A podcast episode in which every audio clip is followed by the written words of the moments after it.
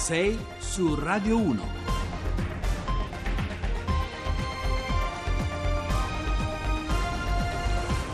Buongiorno da Carlo Cianetti, sono le 6.07. Allora, oggi molti argomenti, molti ospiti.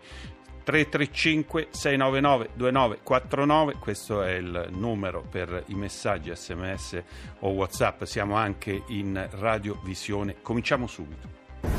6 su Radio 1. Massimiano Bucchi, docente di sociologia della scienza, buongiorno. Buongiorno. Buongiorno, senta, noi l'abbiamo chiamata perché lei si sta occupando di un argomento interessante che riguarda praticamente tutti, cioè ci automedichiamo. Eh, facciamo insomma, eh, ci, ci, usiamo internet, usiamo gli strumenti che abbiamo a disposizione, a volte anche contro l'opinione del medico. Questo emerge da vari sondaggi, da vari studi effettuati, è vero o no? E in che termini ci dica? No, è vero, è vero. Ehm, I dati più recenti a cui lei si riferiva sono quelli dell'Osservatorio Scienze, Tecnologie e Società, che è un monitoraggio degli atteggiamenti, delle opinioni su, su temi che riguardano la scienza, la salute. E sicuramente questa è una tendenza di lungo periodo che è diventata molto molto importante perché eh, un italiano su due, almeno occasionalmente, si è discostato dal parere del medico mm. in vari modi e, e quindi sono, sono, davvero tanti, insomma è un, è, un dato, è un dato veramente significativo che mette in luce, come dicevo, un fenomeno, una trasformazione proprio eh, importante nel nostro rapporto con la salute, che è quella di sentirla come una prerogativa individuale, come un'area, come un'area eh, di, di, di spazio e di esercizio della libertà personale. Ma è anche un problema eh, di rapporto con la scienza? No, non direi, non direi. Eh, diciamo, è, è, è, un, è, proprio una percezione del fatto che il benessere e la salute eh, sono, sono, divenuti una prerogativa individuale eh, sulla quale noi riteniamo di eh, voler avere eh, l'ultima parola mm-hmm. e, e poi naturalmente, diciamo, più che la, la, scienza c'entra anche poi il nostro rapporto con la tecnologia, nel, nel, senso che questo si inserisce poi, come sappiamo, in un'epoca in cui gli strumenti della comunicazione, dell'informazione, danno soprattutto ad, ad alcune persone, che mm. poi sono tendenzialmente i più istruiti, no? sì. cioè eh, anche qui, come si vede nel caso dei vaccini, dell'omeopatia, non è la mancanza di informazione, ma anzi è la sensazione da parte soprattutto di alcuni soggetti saperne di più persino del proprio medico per quanto riguarda. Eh, ma sì, io penso che questo riguardi anche un po' la fiducia che si ha nei medici, cioè il rapporto sì. con i medici probabilmente è cambiato, no? il medico di famiglia di una volta, che era un medico che riusciva diciamo, a diagnosticare anche con una certa facilità, con una certa sapienza, non avvalendosi necessariamente della tecnologia, degli esami che vengono prescritti a volte con troppa facilità. No? Allora di quel medico si aveva fiducia, del medico di oggi che magari si occupa soprattutto eh, diciamo troppo operato e quindi spesso non va a fondo, ecco, forse c'è meno fiducia in questi.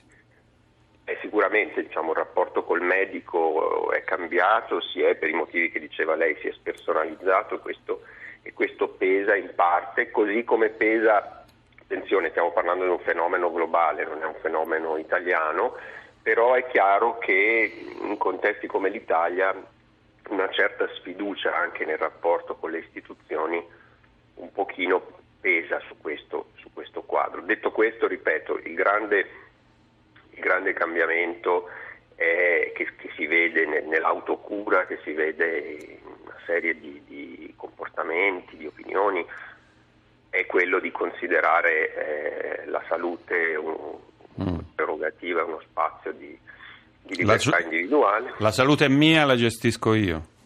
Sì, no, sì un, po', un, po così, un, po', così, e, e questo poi porta mm, eh, diciamo, a surrogare o addirittura a contraddire il parere del medico con una serie di canali che possono essere mm. farmacista, che possono essere il web, che possono essere le erboristerie poi naturalmente questo eh, si declina poi anche è chiaro che diciamo, la, la, la, nostra ipotesi benevola è mm. che questo avvenga soprattutto per patologie non gravi. Certo. Perché se questo avvenisse... Beh, per oggi per esempio, mi pare sulla stampa c'è riportato il caso di una signora malata di tumore che si era affidata a nauturopata e insomma poi ha peggiorato molto la propria situazione, è dovuta ricorrere alle, alle, diciamo, alle cure convenzionali e dice vabbè ho fatto una sciocchezza. Di questi casi purtroppo ne accadono, ne accadono diversi, no? non vi risulta anche a voi? Sì, noi non abbiamo fatto una domanda specifica su questo perché naturalmente poi la questione diventa più complicata certo. e delicata, però è, è, chiaro che in questo quasi il 50% degli italiani purtroppo ci sono, ci sono anche queste, possono essere anche queste situazioni. Eh, devo dire che questo, dovrebbe, questo quadro dovrebbe dare un impulso insomma, anche istituzionale a, ehm, a, fare qualcosa nel senso di, eh, di, di prendere atto di, di, questo fatto e più che cercare di contrastarlo, che non so quanto sia mm. possibile mm. onestamente, però eh, quantomeno diciamo, attrezzarsi sul piano comunicativo. Grazie. Se il farmacista, se il farmacista è diventato un, eh, uno snodo centrale, bisogna, Bis- prenderne, bisogna atto. prenderne atto. Grazie Massimiliano Bucchi, docente di sociologia della scienza. 6 su Radio 1. Non l'ho detto, ma il professor Bucchi insegna a Trento, questo andava detto, insomma. Allora, pomodori cinesi, pomodori mandarini, di questo abbiamo letto ieri e insomma la cosa non sappiamo se debba preoccuparci oppure eh, parliamo di un aspetto economico che potrebbe avere anche un ritorno positivo. Ne parliamo con Lorenzo Bazzana che è responsabile economico eh, della eh, Coldiretti. Buongiorno Bazzana. Buongiorno. Insomma, abbiamo letto che c'è, c'è arrivato, insomma, arrivano dei container, eh, sbarcheranno a Napoli 44 container pieni di salsa di pomodoro cinese con destinazione eh, l'Italia, cioè, eh, quindi la, con destinazione la, la, patria della Pummarola, no? E quindi insomma, questa cosa ci deve allarmare? Eh? Noi sappiamo che eh, questo è un tipo di eh, commercio che eh, esiste già da anni, non è, non è, sicuramente la prima volta che accade, anzi eh, sono anni che c'è un forte flusso di concentrato, si tratta di concentrato triplo di pomodoro che arriva dalla Cina e viene poi rilavorato in Italia. Mm. la cosa nuova, la novità è che c'è questo trasporto attraverso una linea ferroviaria, cioè attraverso il treno eh, che sembra accorciare le tempistiche e sembra eh, poter essere sì una minaccia dal punto di vista di quelle che sono le importazioni eh, di prodotti agroalimentari dalla Cina nel nostro paese, ma può anche essere un'opportunità, nel senso che sappiamo che per le logiche eh, dei trasporti solitamente si cerca di fare carico pieno all'andata e carico pieno al ritorno, per cui si spera di riuscire a stringere eh, delle situazioni commerciali per cui anche i prodotti agroalimentari italiani, i veri prodotti agroalimentari italiani, quelli 100% italiani, eh, riescano a raggiungere il mercato cinese e quindi a riequilibrare un po' questa bilancia dei pagamenti che ad oggi è eh, a favore dei cinesi. Mm. Perché per quanto noi possiamo pensare di essere un grande paese eh, agroalimentare che eh, è invidiato un po' in tutto il mondo, però la verità è che noi importiamo dalla Cina circa 600 milioni di euro di prodotti agroalimentari e ne esportiamo soltanto 450 milioni, in crescita ma solo 450. Ma questo da, da cosa dipende? Ma eh, questo dipende innanzitutto dal fatto che la Cina, pur dichiarando di essere un'economia aperta al mercato, ancora non lo è.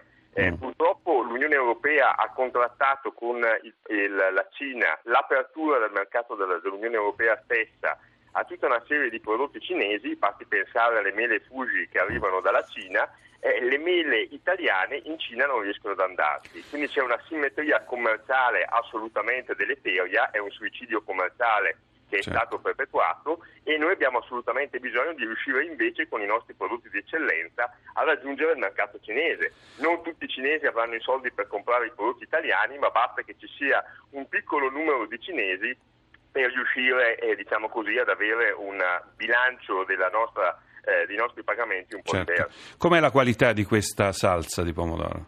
Eh, la qualità è molto preoccupante, Ecco, innanzitutto perché le normative eh, sanitarie e le normative eh, diciamo così, eh, relative alla produzione di questi eh, derivati del pomodoro sono assolutamente diverse e eh, Mm. diciamo più arretrate di quello che c'è in Italia e possiamo dire in Europa, ovvero sia sono eh, consentiti ancora principi attivi che da noi sono vietati e quindi il rischio è quello che poi ci siano residui o comunque che la qualità del prodotto non sia all'altezza. Mm. Ricordiamo che da questo punto di vista il 26 di febbraio è entrata in vigore la norma eh, che prevede l'etichettatura di origine per tutti i derivati del pomodoro, per cui eh, ci sarà eh, appunto questa eh, possibilità, leggendo le etichette, di verificare se il pomodoro che è stato utilizzato Esatto. eh, nei eh, derivati è un pomodoro italiano o è un E pomodoro che questa, e questa è una garanzia. Poi diciamo anche che non si tratta certo di una filiera corta, quando il pomodoro fa 10.000 chilometri, eh, diciamo che... que- Soprattutto dobbiamo considerare che eh, i quantitativi eh, sono quantitativi l'anno scorso eh, dalla Cina ma anche dagli Stati Uniti e, e dalla Spagna sono state importate circa 136.000 tonnellate di concentrato triplo di pomodoro che possono sembrare poche, ma se noi questo pomodoro lo trasformiamo in pomodoro fresco, quindi Mm. per fare un confronto Certo. con la nostra produzione Certo. nazionale, rappresenta circa il 20% Bene. del pomodoro da industria prodotto nel nostro paese. Grazie, grazie Bazzan, insomma è stato chiaro. Questa è una cosa che ci deve, secondo me, un po' preoccupare, bisogna, bisogna ragionarne. Ovviamente non possiamo, a mio avviso, parlare di dazi, però qualcosa eh, bisognerà pur fare. Allora, grazie Lorenzo Bazzana, responsabile economico di Coldiretti. Allora, eh, era mm, Annalisa se non sbaglio. Allora, andiamo avanti con eh, un signore che a me eh, affascina molto perché si occupa di satira, perché si occupa di Palio di Siena e perché ha avuto una presenza importante nel Monte dei Paschi di Siena. Avrebbe un sacco di cose da raccontarci. Buongiorno Emilio, Emilio Giannelli Buongiorno. vignettista del Corriere. Allora, oggi lei ha fatto questa vignetta con Di Maio che guarda attraverso il buco della porta che cosa succede all'interno, all'interno del PD e di lato c'è eh, eh, Salvini che aspetta quasi quasi che Di Maio gli dica allora ci stanno oppure no. Insomma, questo è un po' lo spirito, no? La- Eh sì, è la- eh, quindi lei vede che eh, secondo lei Movimento 5 Stelle e Lega stanno ancora aspettando il PD? Eh, eh, penso che tutto ruota intorno al PD. Dal momento in cui il PD è passato all'opposizione diventa la pedina più importante per la formazione del governo. È scettico su un eh, governo Lega 5 Stelle? Bah, io non so indovinare che cosa succederà, ma eh, comunque la situazione mi sembra abbastanza difficile. e fare un- una previsione è molto azzardato, penso che passerà molto tempo prima di avere una soluzione. Ma lei ha votato per PAP, Potere al Popolo? Come come è emerso? Io sì, perché l'ave- l'avevo dichiarato, non ho voluto votare per il PD, l'ho, Mm. confesso. In passato Eh, votava PD? In passato votava PD. eh, No, no, io, eh, guardi, alcune volte non ho votato, altre volte ho votato per altri partiti, sempre orientato A sinistra. più a sinistra, però voglio dire che secondo il mio giudizio, ecco, il mio è stato un voto più che di affermazione e di negazione. Mm. Eh, cioè, mi sono reso conto che votando in quel modo era come non votare, o meglio, Mm. votare per eh, non partecipare alla schiera degli, degli astenuti, ma nello stesso tempo era sicuramente un voto che rimaneva fuori gioco. Un voto di dissenso, ma ideologicamente ben eh, Sì, connotato. Anche perché io, eh, guardi, eh, ho avuto l'esperienza, eh, sono sincero, del Monte dei Paschi. Mm. Lei ha lavorato tanti anni al Monte dei Paschi.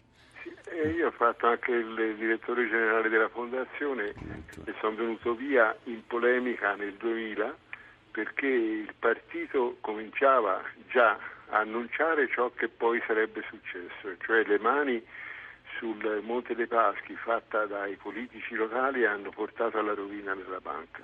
Ecco, quindi insomma questo giudizio tranchant, come si dice.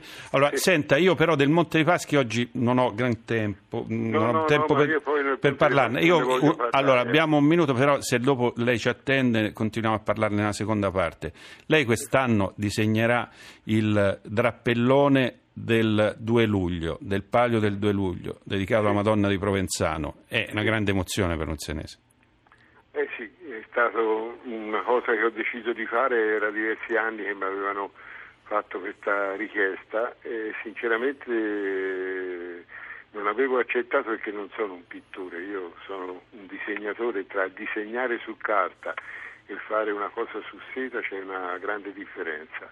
E mi sono poi deciso a farlo, mi sono impegnato, lo sto facendo, speriamo nel risultato, però mm. naturalmente non abbandonerò il mio stile e quindi sarà un ah. palio sotto un certo profilo inusuale. Ah, bene, allora ne continuiamo a parlare fra un po' perché adesso noi dobbiamo andare, dobbiamo dare voce all'Onda Verde e poi ai colleghi che ci annunciano come sarà il, il GR delle 7, però diciamo che fra 3-4 minuti noi torniamo, allora aspettate perché ci sarà Giannelli. Eh, andiamo avanti ci sentiamo fra poco.